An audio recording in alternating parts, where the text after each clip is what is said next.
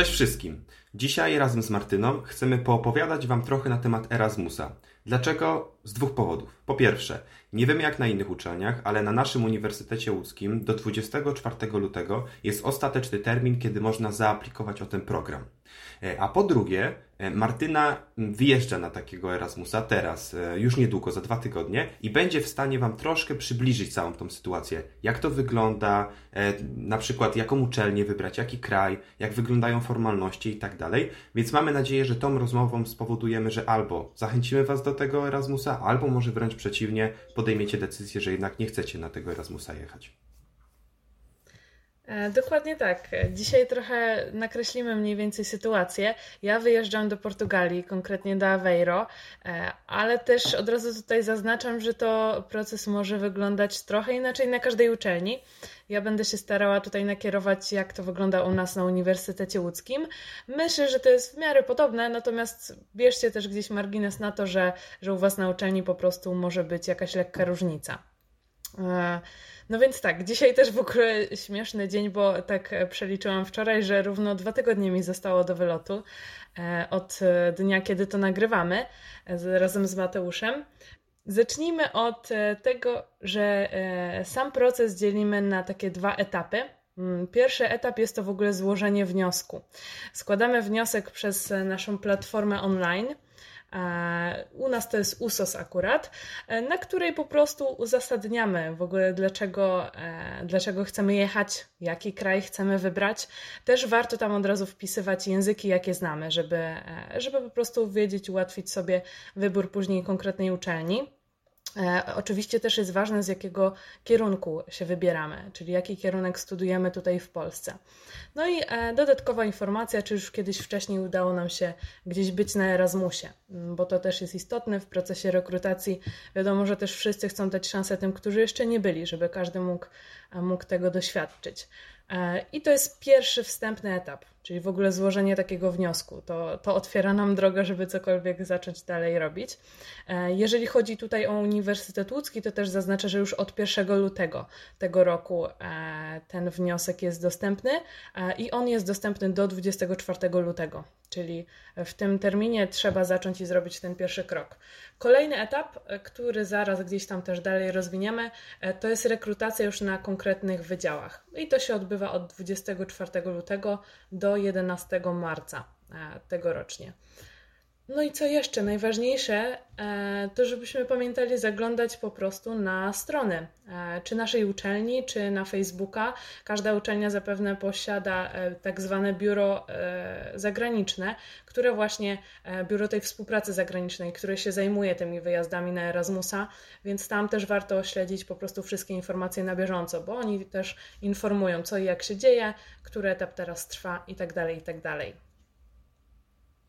E, więc tak jak powiedziałaś, że zaczynamy na początku od tego zaaplikowania, wysyłamy naszą mm, chęć po prostu udziału w tym programie Erasmus e, i powiedziałaś, że tam też trzeba będzie zaznaczyć kraj albo też już uczelnię.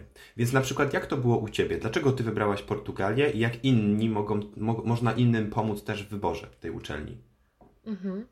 E, co do wyboru uczelni, no to myślę, że pierwszym i priorytetowym, e, priorytetową sprawą jest po prostu to, jaki język też znamy, w jakim czujemy się swobodnie. Bo jeżeli jest to tylko angielski, no w moim przypadku głównie to był język angielski, no to musimy brać pod uwagę też to, że nie każda uczelnia zapewni nam e, zajęcia w języku angielskim. Czyli jeżeli ktoś zna już hiszpański, portugalski, włoski, francuski czy jakiś inny język, no to warto też właśnie przemyśleć takie kraje, w których ten drugi język oprócz angielskiego będziemy też mogli sobie szlifować, no bo to jest też idealna okazja do tego. E, no i kolejna rzecz, czyli ten dobór przedmiotów. E, trzeba zwrócić uwagę na to, czy e, dana uczelnia właśnie oferuje nam przedmioty w języku angielskim, czy w takim języku, w którym po prostu będziemy w stanie zrozumieć te zajęcia, a nie tylko lecieć na Google Tłumaczu, bo takie przypadki też słyszałam, więc, więc na to na pewno warto zwrócić uwagę. Tutaj jeszcze istotny jest e, nasz kierunek. Jeżeli tutaj w Polsce studujemy na przykład właśnie tak jak, tak jak my studujemy business management, no to wiadomo, że na innej uczelni ten kierunek nie będzie konkretnie tak się nazywał, tak? Każda uczelnia trochę inaczej wygląda, e, dlatego musimy patrzeć po prostu na te przedmioty. E, oni też zwracają uwagę, oni mam tutaj na myśli nasz dziekanat, tak? Ludzie, którzy nas wysyłają na Erasmusa, na dobór tych przedmiotów, ponieważ one muszą w miarę się wpasowywać. Powiedzmy, ja jadę na, trzeci, na trzecim semestrze, no to wtedy muszę na trzeci semestr dobrać odpowiednie przedmioty. Jadę na czwartym semestrze, to muszę dobrać takie mniej więcej, jakie mam tutaj w Polsce, tak? Wiadomo, że te nazwy będą się różnić, ale chodzi o sam content zajęć, tak? O to, czego się tam będę uczyć. Żeby móc mi zaliczyć tutaj polski semestr, no to te zajęcia muszą w miarę tam jakoś się, powiedzmy, pokrywać, nie? Nie, nie idealnie, no ale chodzi mniej więcej o to, żebym dalej studiowała mniej więcej ten sam kierunek, który tu w Polsce. E, więc to jest też warte, e, warte uwagi. Przede wszystkim jeszcze myślę, że trzeba pamiętać o tym, że w każdym kraju są też inne warunki życia. E, I dofinansowanie, czyli stypendium, które otrzymujemy na, na Erasmusa, jest też e, lekko, e, lekko się różni po prostu w różnych krajach. To nie są jakieś duże różnice, no ale na to też trzeba zwrócić uwagę, ponieważ no, trzeba też pamiętać, że do Erasmusa no, musimy też od siebie trochę dołożyć, no bo to stypendium, jakie dostajemy z uczelni, zazwyczaj pozwala po prostu pokryć koszty y, mieszkania, czy po prostu takiego tam życia, czyli wyżywienia jakiegoś. No ale jeżeli ktoś będzie chciał dodatkowo gdzieś podróżować, coś jeszcze innego robić, zwiedzić, coś y, zrobić fajnego i tak dalej, no to trzeba się liczyć z tym, że, no, że czasami trzeba coś po prostu trochę od siebie dołożyć, nie? Więc te warunki finansowe no też tutaj są istotne, na co możemy sobie pozwolić, no bo takie kraje jak Finlandia, Norwegia, to wiadomo, że niestety no tam życie jest trochę droższe, tak? Więc może ewentualnie jakaś dodatkowa praca, może coś innego. No więc to jest na pewno też istotne przy, przy tym wyborze kraju czy uczelni. Mm. A, a powiedz Martyna, tak z ciekawości, jeżeli ty podjęłaś decyzję Portugalia, to ile miałaś uczelni, ile miałaś możliwości wyboru tych uczelni? Wow, możliwości wyboru było akurat na, na moim kierunku było bardzo dużo. To no, chyba w europejskie kraje to praktycznie wszystkie, e, które, które można sobie wyobrazić. E, więc tutaj na pewno jest, e, no jest duże pole do popisu i to trzeba bardzo dobrze sobie przeanalizować, sprawdzić też daną uczelnię. Ja się głównie chyba kierowałam tym, że zależało mi na tym, żeby jednak mieć te zajęcia po angielsku, żeby starać się, e, starać się po prostu tym kierować, tak? Że, że moim celem jest to, żebym miała te zajęcia po angielsku. No i oprócz tego, właśnie tutaj dobrze, że też o tym wspomniałeś, to przez naszą uczelnię jest możliwość skontaktowania się z ludźmi, którzy już byli w danej uczelni. Na przykład z naszej, powiedzmy, z Uniwersytetu Łódzkiego, ktoś pojechał właśnie tam do Aveiro i ja dostaję kontakt tak, od, do tej osoby. I to jest najlepsza rzecz, która może być, bo kontaktujesz się z tą osobą bezpośrednio, rozmawiasz, pytasz co i jak, jak uczelnia wygląda. I to jest chyba też najlepsze źródło wtedy, nie? Bo ta osoba tam była fizycznie, wie co i jak, wie jaka jest uczelnia, wie czego się wymaga, o, o czym trzeba pamiętać. Więc to jest też mega sprawa, że, że warto prosić o te kontakty do ludzi, do ludzi, którzy już tam byli, nie? Na danej uczelni. To, to na pewno jest super. Można powiedzieć, że nawet masz takich mentorów, z którymi możesz porozmawiać. Świetna sprawa dokładnie, przed tym wyborem. Dokładnie. E, więc załóżmy, że już wybrałaś kraj, wybrałaś uniwersytet, inną uczelnię, podjęłaś decyzję. Drugi etap, czyli e, rekrutacja na wydziale. I jak wygląda mhm. właśnie ten etap i czy jest tam na przykład coś takiego jak spotkanie z, nie wiem, jakimś koordynatorem? Mhm.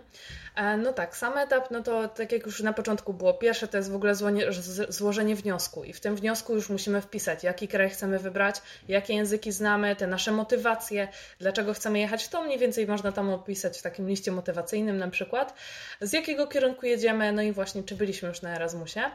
Później, po tym etapie wniosku, właśnie odbyła się spotkanie z naszym koordynatorem wydziałowym, czyli z kimś, kto tutaj u nas na uczelni e, zajmuje się takimi wyjazdami, żeby porozmawiać po prostu właśnie, dlaczego ten kraj, a nie inny. Czasami się zdarza, że nie wiem, 10 osób aplikuje na to samo miejsce do tego samego kraju. No i tutaj taka rozmowa jest też do tego, żeby zobaczyć, kto naprawdę chce jechać na tą uczelnię, a kto ma taką większą dowolność i kto można zaproponować, tak, że a może jednak ta uczelnia, może tamta, żeby każdy był zadowolony. I myślę, że to spotkanie chyba na tym głównie polega, żeby, żeby po prostu znaleźć jakieś kompromisy i żeby każdy, każdy był e, zadowolony z tego, gdzie pojedzie, nie? Bo nie zdarzyło się, nie za często się zdarza, z tego co też pamiętam, to mi właśnie koordynatorka mówiła na tym spotkaniu, że no naprawdę jeżeli ktoś chce jechać, to, to jedzie, nie? Że nie zdarza się tak, żeby jakiś wniosek został odrzucony. No i tutaj e, to spotkanie jest też można powiedzieć formalnie po prostu chwilę rozmowy po angielsku, żeby zweryfikować to, czy, czy będzie się w stanie tam porozumieć, ale to też raczej formalne, bo już myślę, że większość osób nie ma z tym problemu. No i jeżeli uczelnia zostanie zatwierdzona tutaj u nas w Polsce przez naszą uczelnię, to przesyłamy tą aplikację, nasz koordynator oczywiście przysyła do uczelni zagranicznej. I tam dopiero no, ten proces trochę, trochę dłużej trwa, bo oni to tam wszystko weryfikują i mniej więcej jakie rzeczy są weryfikowane. Tak zwane transcript of records, e, czyli nasze wyniki w nauce, wyniki e, na naszej uczelni z ostatniego roku zazwyczaj to jest, tak? Czyli przesyłamy, co tam się u nas działo. Następny dokument to jest learning agreement. To jest plan po prostu. E, plany na nasze studia te zagraniczne, czyli porozumienie o tym, jak będzie wyglądał nasz plan zajęć. Czyli musimy sobie z danej uczelni zagranicznej znaleźć wszystkie te zajęcia, przedmioty, powpisywać co zamiast czego, tak, że tutaj mam na przykład zajęcia z marketingu w Polsce, no to tam będę miała e, marketing i coś tam, tak, żeby to się wszystko jakoś wyrównywało. E, I ten dokument musi zostać potwierdzony właśnie przez nas jako studenta, że takie przedmioty sobie wybraliśmy, potem nasz koordynator to potwierdza i właśnie tam uczelnia zagraniczna. E, ważne też jest, że przy aplikacji dostajemy link do krótkiego testu języcznego, to też jest tylko formalność, e, i następnie e, e, otrzymujemy potwierdzenie tej nominacji, tak, że, że zostaliśmy nominowani do tego, żeby odbyć Erasmusa. Jak już wszystko to zostanie przemielone przez tą uczelnię zagraniczną, to dostajemy tak zwane acceptance letter, czyli list akceptacyjny, który po prostu pozwala nam e, na, dalsze, na dalszy proces, tak? czyli potwierdza to, że, że zostaliśmy zaakceptowani na tej uczelni.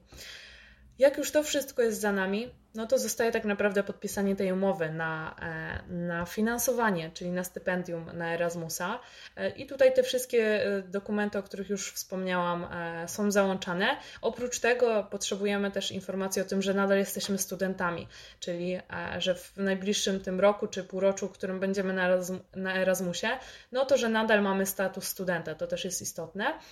Zlecenie przekazywania tego stypendium to już takie finansowe sprawy, no i karta EKUS. Tu też pamiętajcie, e, żeby się nie obudzić później za późno, bo to trochę taki proces trwa żeby wyrobić sobie kartę EKUS, czyli właśnie kartę tą e, zdrowotną, jeżeli chodzi o tutaj kraje europejskie, e, żeby mieć, mieć to zabezpieczenie. No i to jest, to jest wszystko.